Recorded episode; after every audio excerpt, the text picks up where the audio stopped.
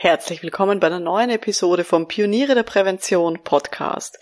In dieser Episode sprechen wir über die vier Dinge, die es braucht, um unsere Präventionsarbeit an Führungskräfte und MitarbeiterInnen wirklich zu verkaufen, so dass sie verstehen, warum das wichtig ist, so dass sie gerne mitmachen und damit sie auch die Maßnahmen umsetzen, wenn wir gerade nicht hinschauen. Schön, dass Sie mit dabei sind. Um in Betrieben wirklich etwas zu bewegen, braucht es mehr als Fachwissen. Pioniere der Prävention. Psychologische Impulse für Ihren Erfolg in Arbeitssicherheit und Gesundheitsmanagement. Veronika Jackel inspiriert Präventionsexpertinnen und Experten mit Empathie und Energie. Profitieren auch Sie vom Know-how der erfahrenen Arbeitspsychologin Veronika Jackel. Liebe Pioniere der Prävention, ich zeige Ihnen heute vier Tipps fürs Überzeugen von Führungskräften und MitarbeiterInnen und auch noch sechs Gründe, warum Führungskräfte bei Prävention überhaupt mitmachen. Also es ist ganz, ganz viel drinnen in dieser Episode und bevor wir loslegen, in der Episode habe ich wirklich ganz viele Tipps mitgebracht und damit Sie jetzt nicht aus der Badewanne raussteigen müssen oder aus dem Auto irgendwie raus müssen und rechts ranfahren und damit Sie Ihre Joggingrunde nicht unterbrechen müssen, um Ihr Notizbuch zu holen. Ich habe auch noch eine PDF-Zusammenfassung gemacht mit allen Tipps von dieser Episode und noch ein paar Bonusgeschichten, die ich jetzt gar nicht erzählen werde, weil es dann eh drinnen ist zum Download in diesem PDF. Ähm, wenn Sie das haben möchten, dann schauen Sie gerne auf pionierederprävention.com-verkaufen. Den Link dazu, den finden Sie auch in den Show Notes, also in, den in der Beschreibung von dieser Podcast-Episode. pionierederprävention.com-verkaufen. Eine PDF-Zusammenfassung, damit Sie eben jetzt nicht mitschreiben müssen. Aber gut, legen wir los. Warum ist das Thema überhaupt wichtig? Warum rede ich drüber? Ich habe am Anfang meiner Laufbahn als selbstständige Arbeitspsychologin hier sicher leider auch vieles falsch gemacht. Ich bin davon ausgegangen, dass Führungskräfte auch psychische Belastungen reduzieren wollen, dass ich ihnen einfach nur zeigen muss, was schief läuft in ihrer Abteilung und dass sie dann automatisch die passenden Maßnahmen finden und auch umsetzen und mir auch noch natürlich dankbar sind, dass ich ihnen gezeigt habe, was alles nicht funktioniert war ein bisschen eine Fehleinschätzung. Seltsamerweise haben Führungskräfte auch noch andere Probleme. Und Führungskräfte wollen auch selbst als Menschen mit psychischen Belastungen wahrgenommen werden. Und sie wollen auch nicht belehrt werden. Und sie wollen Dinge selber entscheiden. Hurra! Es ist ein bisschen peinlich natürlich im Nachhinein, dass ich das nicht gleich gesehen habe, aber ich war halt auch ein bisschen in meiner eigenen Gedankenwelt gefangen und ich weiß, es geht vielen von uns so. Und wir können noch so gut sein und noch so viel Wissen haben als Präventionsexpertinnen. Aber wenn wir unser Thema nicht verkaufen können, dann bringt das alles nichts. Weil ganz viele Präventionsexpertinnen und vielleicht Sie auch, wir haben eine gute Ausbildung, wir bilden uns ständig weiter, wir kennen alle ISO-Normen in unserem Bereich auswendig, wir können Gesetzestexte zitieren. Aber wenn es darum geht, mit Führungskräften und mit Beschäftigten zu arbeiten, dann ist es manchmal ein bisschen mühsam dann machen wir so Aussagen wie, die hören nicht zu, die verstehen einfach nicht, warum sie das jetzt machen sollen, die haben alle keine Zeit für das, was ich mit ihnen vorhab. Ich sage ihnen eh, dass es vorgeschrieben ist, aber es wird trotzdem nicht gemacht. Vielleicht haben sie auch so eine Aussage schon mal getroffen. Und das Problem ist, dass ganz viele von uns, viel zu viele, sind in ihrem eigenen Kopf gefangen. Wir wissen, wir wissen, warum sich Prävention auszahlt. Wir beschäftigen uns ja auch ständig damit. Wir kennen auch ganz viele gute Beispiele, wo das schon funktioniert hat. Und wir sind ja überzeugt von unserem Thema. Aber halt unsere Gesprächspartnerinnen sind's noch nicht. Und es fällt aber auch vielen Präventionsexpertinnen wirklich schwer, sich tatsächlich in das Gegenüber rein zu versetzen. Aber das ist genau das, was wirklich braucht, um auch Prävention letztendlich gut zu verkaufen an Führungskräfte und an Beschäftigte. Das heißt, wenn ich rede von Prävention verkaufen, dann meine ich ähm, einerseits als externes Verkaufen, also wirklich als Angebote von Selbstständigen, von Selbstständigen wie mir, dass wir das ähm, an Geschäftsführungen verkaufen aber im nächsten Schritt eben auch intern. Das heißt an Führungskräfte, an Beschäftigte. Die müssen ja auch mitmachen bei Evaluierungen, Gefährdungsbeurteilungen, Audits, Begehungen, Maßnahmenumsetzungen, Workshops und so weiter. Und wenn wir das schaffen, dass die da mitmachen, freiwillig und da vielleicht eben auch wirklich erzählen und, und mitreden und so weiter, erst dann haben wir gewonnen. Weil das Ziel muss sein, dass diese Leute auch wirklich überzeugt sind von Prävention, genauso wie es wir sind, oder zumindest hoffentlich genauso. Aber dass die diese Dinge dann auch machen, die wir von ihnen wollen, die Maßnahmen umsetzen und ähm, eben sich weiter um dieses Thema kümmern. Auch dann, wenn wir als Expertinnen und Experten nicht mehr vor Ort sind oder wenn wir gerade mit anderen Dingen beschäftigt sind. Jetzt ist die große Frage, wie kann das bitte klappen? In dieser Episode geht es jetzt also gezielt um die Frage, wie können wir diese Prävention gut verkaufen an Beschäftigte und Führungskräfte. Ich gehe dafür jetzt mal davon aus, Sie haben eh schon den formalen Auftrag von der Geschäftsführung. Also wenn Sie selbstständig sind, dann gibt es eine Angebotsunterschrift, die ist schon da. Ähm, oder wenn Sie innerbetrieblich tätig sind, im EHS-Bereich zum Beispiel, dann äh, haben Sie schon das Go, dass Sie mit einem neuen Projekt oder einem neuen Thema sozusagen losstarten können. Nur weil dieses Ja, dieses Go von der Geschäftsführung da ist, ist das halt auch kein automatischer Startschuss für die Führungskräfte und Beschäftigte, dass die auch begeistert sind und da sagen, yay, jetzt darf ich da mitmachen, juhu, jetzt gibt's eine Begehung, yay, ich will zu dem Workshop, oh, ich will einen Fragebogen ausfüllen. Hm, das funktioniert nicht immer so, leider. Und deswegen fangen wir mal an mit den sechs Gründen, warum Führungskräfte bei Prävention überhaupt mitmachen. Ähm, ich habe die im Detail erzählt schon mal in der Podcast-Episode 121. Ich will es jetzt nur noch mal kurz äh, zusammenfassen, weil dort habe ich erzählt, warum Firmen Prävention machen. Und jetzt ist noch mal ein bisschen anders, denn jetzt denken wir sozusagen ans mittlere Management, an irgendwelche Abteilungsleitungen. Und warum machen die mit bei Präventionstätigkeiten, bei unseren Projekten, bei unseren ganzen Dingen, zu denen wir einladen? Erster Grund, die Geschäftsführung sagt, du musst da mitmachen, liebe Führungskraft. Es gibt vielleicht irgendein Gesetz im Hintergrund oder eine ISO-Norm, die erfüllt werden soll bei einem Audit, was auch immer. Aber die Geschäftsführung, sozusagen die oberste Instanz der Firma sagt, liebe Führungskraft, du musst mitmachen. Das kann ein Grund sein. Sehr triftiger in der Regel. Zweiter Grund, warum Führungskräfte mitmachen. Sie halten es für moralisch richtig. Das ist das, was wir am liebsten haben, wenn die wirklich sagen, okay, Sicherheit, Gesundheit, Psyche ist mir wichtig und es ist wirklich wichtig, dass ich mich als Führungskraft darum kümmere. Das wäre natürlich eine besonders schöne Geschichte. Das ist der zweite Grund. Moralisch ist es richtig. Dritter Grund, die Führungskraft hat verstanden, dass es ihr langfristig Geld spart, beziehungsweise halt auch bringt, wenn sie sich darum kümmert. Also die hat verstanden, dass es diesen 1 zu 3 Return on Prevention gibt. Also jeder Euro, den man da ausgibt, den kriegt man eben auch innerhalb von der Abteilung zurück, weil die Leute weniger krank sind, weil es weniger Unfälle gibt, weil man vielleicht nicht äh, so häufig neue Leute einarbeiten muss und so weiter. Also es ist wirklich auch eine, eine Geld- und vielleicht auch zeitsparende Geschichte. Grund Nummer vier, warum Führungskräfte mitmachen, irgendwer in der Firma sagt, du solltest da jetzt aber wirklich mal mitmachen. Und damit meine ich jetzt nicht die Geschäftsführung, weil die hatten wir schon, sondern jemanden auf der gleichen Ebene. Also zum Beispiel jemand aus der Personalabteilung oder eben BGM, ähm, also betriebliches Gesundheitsmanagement oder EHS, also vielleicht sind Sie das jetzt gerade. Irgendjemand sagt der Führungskraft, liebe Führungskraft, du solltest jetzt aber da wirklich mitmachen. Es wäre echt wichtig, dass auch deine Abteilung da mitmacht. Also irgendwer, der so ein bisschen steht der Tropfen hüllt den Stein, immer wieder sagt, ja, ja, du solltest mitmachen. Grund Nummer fünf, warum das Führungskräfte machen, ist, sie wollen den Mitarbeiterinnen und Mitarbeitern zeigen, dass diese ihnen wirklich wichtig sind. Also ähm, bei den Firmen haben wir gesagt Employer Branding. In dem Fall geht es darum, dass die Führungskraft wirklich auch zeigen möchte, liebe Leute, ihr seid mir wichtig. Ich will, dass es euch gut geht, dass ihr gesund bleibt, dass ihr eben auch sicher seid. Also dass die Beschäftigten das auch sehen. Da geht es weniger darum, dass es moralisch für die intrinsisch wichtig ist, sondern eben, dass sie es nach außen noch zeigen wollen den Beschäftigten. Damit vielleicht eben auch die Beschäftigten halt nicht kündigen, dass es denen auch gut geht, dass sie sich wertgeschätzt fühlen und so weiter. Und der sechste Grund, warum Führungskräfte mitmachen bei Prävention, ist, dass es einen konkreten Vorfall gegeben hat. Also, dass die wirklich auch das schon erlebt haben ähm, in der Abteilung, dass zum Beispiel Leute lang ausgefallen sind, vielleicht gab es einen Arbeitsunfall oder ich habe letztens eine Abteilung betreut, wo fast die Hälfte der Abteilung innerhalb von einem Zeitrahmen von, ich glaube, es waren drei Monaten, die Hälfte ist im Burnout reingegangen und war dann wirklich über lange Monate weg. Und das ist natürlich was, das ist für die Führungskraft, die dann diese Abteilung am Laufenden halten muss, ein Wahnsinn und will das natürlich für die Zukunft unter allen Umständen verhindern. Also auch das kann ein Grund sein, dass das eine Führungskraft schon mal erlebt hat, warum sie sagt, okay, jetzt engagiere ich mich im Bereich Arbeitssicherheit, Gesundheitsmanagement. Genau. Also das sind mal so die, grundsätzlich die Gründe, warum die überhaupt mitmachen können.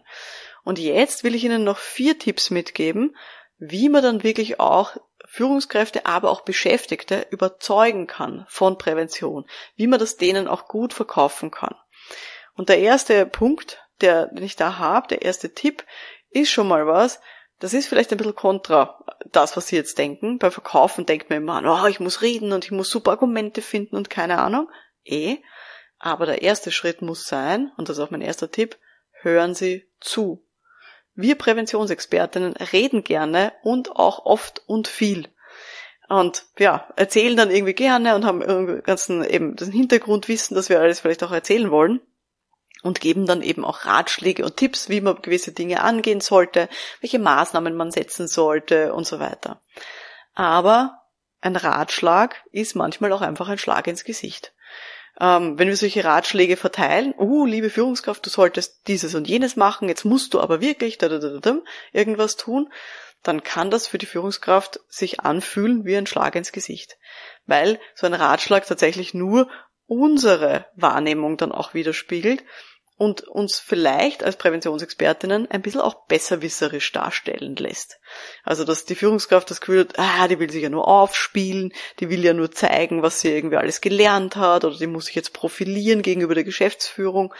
Und das sind alles Dinge, das wird wahrscheinlich bei der Führungskraft und auch bei Beschäftigten in der Regel nicht die innere Einstellung verändern. Es wird nichts verändern. Also selbst wenn dann die Führungskraft sagt, ja, ja, das sollte ich wirklich jetzt mal machen, wenn wir uns umdrehen und weggehen, wird sie es nicht tun, sondern sie wird irgendeine Ausrede finden, warum sie sich nicht drum kümmert. Und deswegen ähm, müssen wir das ja sehr darauf schauen, dass wir uns echt zurücknehmen, nicht so viel reden, sondern zuhören. Dass wir wirklich auch versuchen, rauszukitzeln, was beschäftigt gerade die Führungskräfte und die Mitarbeiterinnen dass wir hier wirklich ein offenes, großes, mindestens zwei offene Ohren haben. Es gibt so ein schönes, einen schönen Satz, der heißt, es hat einen Grund, warum wir nur einen Mund haben, aber zwei Ohren. Weil wir doppelt so viel zuhören sollten wie reden. Und das finde ich eine total schöne Analogie. aber manchmal hilft es halt auch zu reden. Und deswegen Tipp Nummer zwei, offene Fragen stellen. Weil nur zuhören reicht nicht, weil vielleicht ist sozusagen unser Gegenüber ein bisschen, wie sagt man so schön, wie ein Maulfaul, ähm, also will nicht so viel reden. Dann ist es wichtig, die richtigen Fragen auch zu stellen.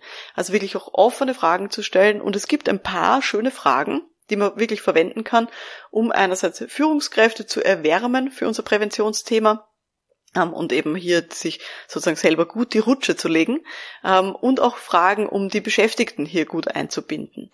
Hier ein paar Beispiele. Einer Führungskraft könnte ich zum Beispiel eine ganz eine komplett offene Frage stellen. Also sowas wie, wie geht's Ihnen denn mit der Gesundheit von Ihrem Team? Dann habe ich sozusagen hier wirklich das Thema drinnen, aber ich stelle ganz offen die Frage, wie geht's Ihnen denn mit diesem Thema in Ihrem Team? Wie geht's Ihnen damit? Und dann halte ich die Klappe und höre einfach nur zu. Dann will ich wirklich sozusagen, dass die Führungskraft mir erzählt, wie gerade so die Situation ist wenn das nicht reicht oder wenn ich äh, die, das Gespräch in eine bestimmte Richtung lenken möchte, dann kann ich auch arbeiten mit so typischen Konsequenzen oder typischen Situationen. Also zum Beispiel könnte ich dann sagen, liebe Führungskraft, liebe Abteilungsleitung, hatten Sie auch schon so ein bisschen so ungeschickte Teammitglieder, die ständig Arbeitsunfälle haben, obwohl sie eh regelmäßig unterwiesen werden? Dann verpacke ich sozusagen hier gleich eine Situation, die ich vielleicht kenne aus vergleichbaren ähm, Abteilungen oder von anderen Führungskräften und fragt die Führungskraft, ob sie das auch schon erlebt hat das hilft, dass sozusagen auch die, die Scham abgebaut wird, darüber zu reden. Weil vielleicht hat die Führungskraft, denkt sie sich vorher, hm, ja, wir haben schon immer wieder Unfälle, aber eigentlich will ich nicht drüber reden, weil ich unterweise die eh und ich weiß gar nicht, ähm, sollte doch eigentlich nicht passieren. Vielleicht sind meine Leute besonders blöd. ähm, und vielleicht ist da eine Scham da von der Führungskraft, darüber dann zu reden. Wenn ich das aber sozusagen als, als normal hinstelle und eben so typische Zusammenhänge oder typische Situationen dann vielleicht auch erzähle, dann ist es für die Führungskraft vielleicht auch einfacher, dann darauf einzusteigen und dann darüber zu reden.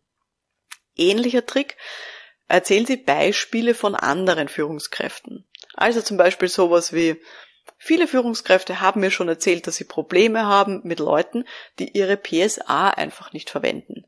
Wie ist denn das bei Ihnen? Kennen Sie dieses Problem? Also auch hier wieder. Standardsituation wirklich auch konkrete Beispiele erzählen, die sie auch kennen aus anderen Abteilungen oder anderen Firmen und dann die Führungskräfte einfach nur fragen, wie ist das bei Ihnen? Kennen Sie diese Situation auch? Und so die Leute wirklich auch ins Reden zu bringen und sie dann auch gleichzeitig damit in die Richtung zu bringen, dass wir sie dann auch darauf einstellen, hier können wir helfen. Hier gibt's Maßnahmen, hier gibt's Präventionsmaßnahmen, die man tatsächlich treffen kann. Also da legen wir uns schon selber die Rutsche in die richtige Richtung. Es gibt natürlich auch super Fragen, um auch äh, Mitarbeiterinnen und Mitarbeiter ähm, einzubinden in das Thema der Prävention. Weil gerade bei, bei unseren Präventionstätigkeiten ist es ja häufig so, dass wir mit den Führungskräften arbeiten und mit denen Projekte planen und äh, Termine ausmachen und so weiter. Und um den Leuten Prävention jetzt auch zu verkaufen, dass die mitmachen, ist es extrem wichtig, dass wir sie wirklich auch einbinden in unsere Arbeit. Dass sie das Gefühl haben, sie können mitmachen, sie können mit ihren äh, Aussagen, mit ihren Wünschen, die sie äußern, auch unsere Präventionsarbeit auch verändern.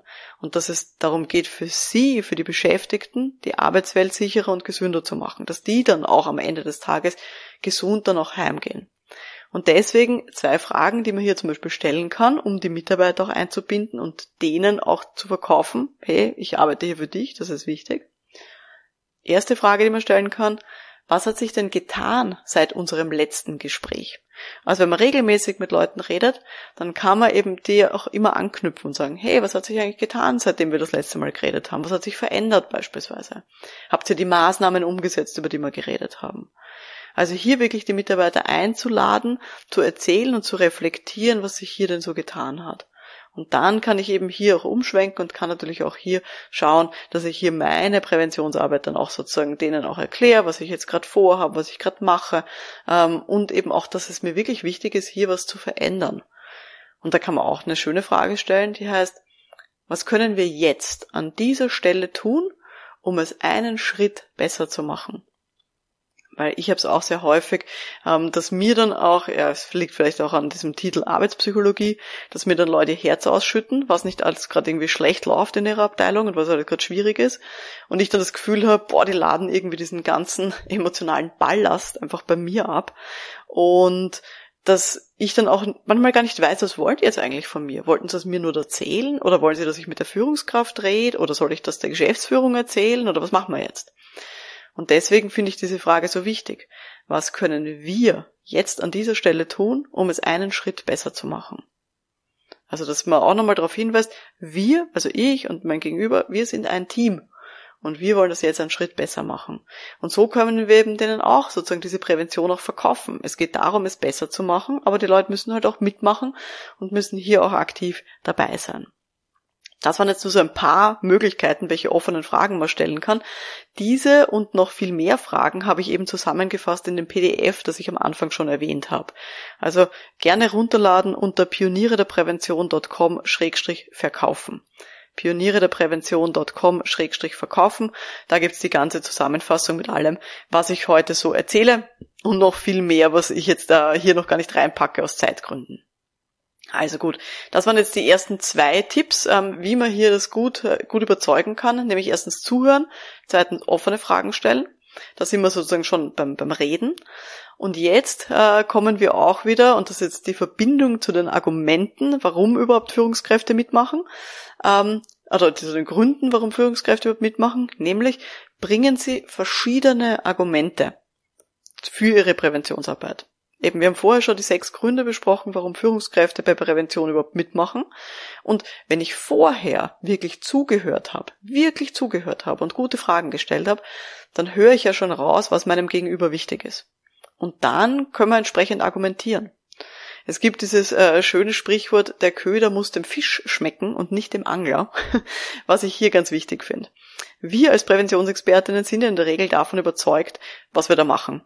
Und es kann aber sein, dass wir das machen, weil wir das für moralisch richtig halten, aber unser Gegenüber ist eigentlich nur an knallharten Zahlen interessiert und an Return on Investment und Zeitersparnis und keine Ahnung. Und da müssen wir auch mal durchatmen und sagen, okay, das ist in Ordnung. Hauptsache, sie machen's und dann argumentieren wir eben mit den Argumenten, wofür unser Gegenüber auch empfänglich ist.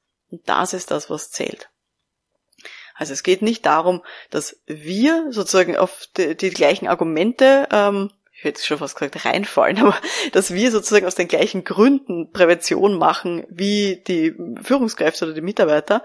Aber ich muss eben raushören können, was denen wichtig ist und dann entsprechend auf diese Argumentation, die dann eben auch verwenden und dann darauf auch eingehen. Und wenn sie dann mitmachen, das ist das, was zählt, das ist letztendlich ähm, das, worauf ich hinaus möchte. Also, dass sie dann mitmachen, egal warum sie es tun. An der Stelle, vielleicht fällt mir gerade eine lustige Geschichte ein. Ähm, ich habe letztens mit einer Freundin geredet über das Thema Aufteilung von Hausarbeit in der Partnerschaft. Und da habe ich ihr erzählt, dass mein Mann eben derjenige von uns ist, der immer Staubsaugt. Der schnappt sich dann unsere kleine Tochter auf den Arm und das findet die auch spannend und dann wuseln die gemeinsam mit unserem äh, Dyson, mit dem kabellosen Staubsauger halt durchs Haus und und Staubsaugen, wenn ich ähm, gerade im Büro bin. Und meine Freundin hat mich dann gefragt, ja, aber warum macht er das denn? Macht er das, weil er das gerne macht oder weil er es dann auch einfach gern sauber hat? Und ich habe dann daraufhin gesagt, du, das ist mir wurscht. Es ist mir egal, warum er es tut, Hauptsache er tut. Wenn ich ihn jetzt überreden müsste, Staub zu saugen, dann wäre es natürlich wichtig zu wissen, was ihm wichtig ist und ob er diese Tätigkeit gerne macht oder dass er es Sport sieht oder ob er es einfach gern sauber hat, damit ich halt auch argumentieren kann. Aber so, er macht's ja eh schon und finde ich, dann zählt am Ende das Verhalten und dann ist mir auch wurscht, was ihn dazu antreibt. ich weiß natürlich, dass ihm Sauberkeit wichtig ist und zwar wichtiger als mir äh, zu Hause und deswegen ist er derjenige, der immer früher zum Staubsauger greift als ich. Gut, egal. Ähm, bringt uns jetzt irgendwie weg vom, vom Thema. Aber das, was ich eben sagen wollte, ist, dritter wichtiger Tipp, wir müssen versuchen, verschiedenste Argumente im Kopf zu haben, warum äh, unsere Präventionsarbeit wichtig ist und warum man das machen sollte und das eben dann auch an unser Gegenüber entsprechend anpassen. Gut, jetzt haben wir unser Gegenüber vielleicht schon ein bisschen äh, niedergeredet, warum die das jetzt machen sollen. Jetzt kommen wir zum vierten Punkt, ähm, wie man dann auch äh, Leute überzeugen kann. Und das geht wieder darum, hier wieder einen Schritt zurück zu machen. Nämlich, vierter Punkt, lassen Sie Ihrem Gegenüber auch Freiheiten. Wir müssen uns am Ende auch irgendwann zurückziehen können. Wenn wir Leute in ein Eck drängen und sagen, ah, aber du musst und das ist so wichtig und es bringt dir, weiß nicht, bringt dir Geldersparnis und Zeitersparnis und dann kriegst du viel bessere Mitarbeiter und es ist wichtig und es gibt ja gesetzliche Grundlagen und der Auditor kommt bald und bibabo. Wenn wir Leute damit verbal in eine Ecke drängen, dann wird irgendwann so ein bisschen so eine Art Gegenschlag kommen. In der Psychologie sprechen wir von Reaktanz. Also wenn wir eben den Handlungsspielraum unseres Gegenübers einschränken, dann wird unser Gegenüber versuchen, sich wieder Handlungsspielraum zu nehmen, indem er oder sie dann eben auch irgendwelche Entscheidungen trifft, die vielleicht auch gegen unseren Willen dann gehen. Warum? Weil Handlungsspielraum so eine unglaublich wichtige Geschichte ist für Menschen. Und wir können davon ausgehen, vor allem für Führungskräfte, weil Führungskräfte in ihrem Arbeitsalltag ja auch schon sehr viel Handlungsspielraum in der Regel haben, beziehungsweise auch Leute sind, die das auch suchen, so einen Handlungsspielraum. Und gerade dann, wenn wir solche Leute eben in eine Ecke drängen und dann versuchen, sie davon von irgendwas ganz, ganz fest zu überzeugen, dann werden sie es wahrscheinlich eher nicht machen. Deswegen Freiheiten lassen. Irgendwann müssen wir auch sagen, es ist deren Entscheidung. Wir sind verantwortlich für den Prozess, aber nicht für das Ergebnis. Wenn sie sich dann für was anderes entscheiden oder das nicht so umsetzen, wie wir es gern hätten, irgendwann müssen wir sagen, wir sind Beraterinnen und Berater und wir können das nicht für die machen, wir können das nicht für die entscheiden. In aller Regel natürlich. Gibt immer wieder Ausnahmen, aber also ganz grundsätzlich bei Präventionsgeschichten äh, ist es ja so, dass wir das nicht für die Leute dann auch umsetzen können, nicht machen können. Gut. Am Ende jetzt noch zwei Tipps, damit Sie ein bisschen gelassener herangehen an dieses Thema Prävention gut verkaufen. Nämlich, wenn Sie ein Nein bekommen, egal an welcher Stelle, egal von wem, dann ist das in der Regel ein Jetzt nicht oder ein noch nicht. Also hören Sie dann nicht raus, uh, die Person will das gar nicht machen, sondern hören Sie raus, es passt jetzt gerade nicht. Und wenn die Person anfängt zu argumentieren und sowas zu sagen wie, ja, aber, und irgendwie argumentiert, warum das, was wir vorgeschlagen haben, jetzt gerade halt nicht passt, dann ist das auch häufig eine wichtige Rückmeldung zu unserer Beratungsgeschwindigkeit. Das heißt, dann haben wir hier zu viel Druck gemacht. Das heißt, langsamer machen, einen Schritt zurück machen, vielleicht körperlich sogar, aber auf jeden Fall verbal und die Leute eben nicht versuchen, so schnell zu drängen, so schnell hier äh, zu argumentieren. Gut. Das waren jetzt meine vier Kerntipps, wie man Prävention gut verkaufen kann. Erstens, zuhören. Zweitens, offene Fragen stellen. Drittens, ganz unterschiedliche Argumente bringen. Und viertens, auch wieder Freiheiten lassen. Ich weiß, in der Episode habe ich jetzt extrem viel reingepackt ähm, und wenn Sie das interessiert und wenn Sie sagen, wow, das will ich jetzt nochmal nachlesen und ich hätte gern noch mehr Tipps und noch mehr hilfreiche Fragen, die ich stellen kann, dann gehen Sie auf Pioniere der Prävention Schrägstrich Pioniere der Prävention.com Schrägstrich verkaufen. Da habe ich Ihnen, wie gesagt, ein PDF zusammengestellt mit all diesen Tipps, damit Sie das jetzt nicht alles mitschreiben mussten, so als kleines Service von mir. Gut, das war jetzt die heutige Folge vom Podcast für Pioniere der Prävention.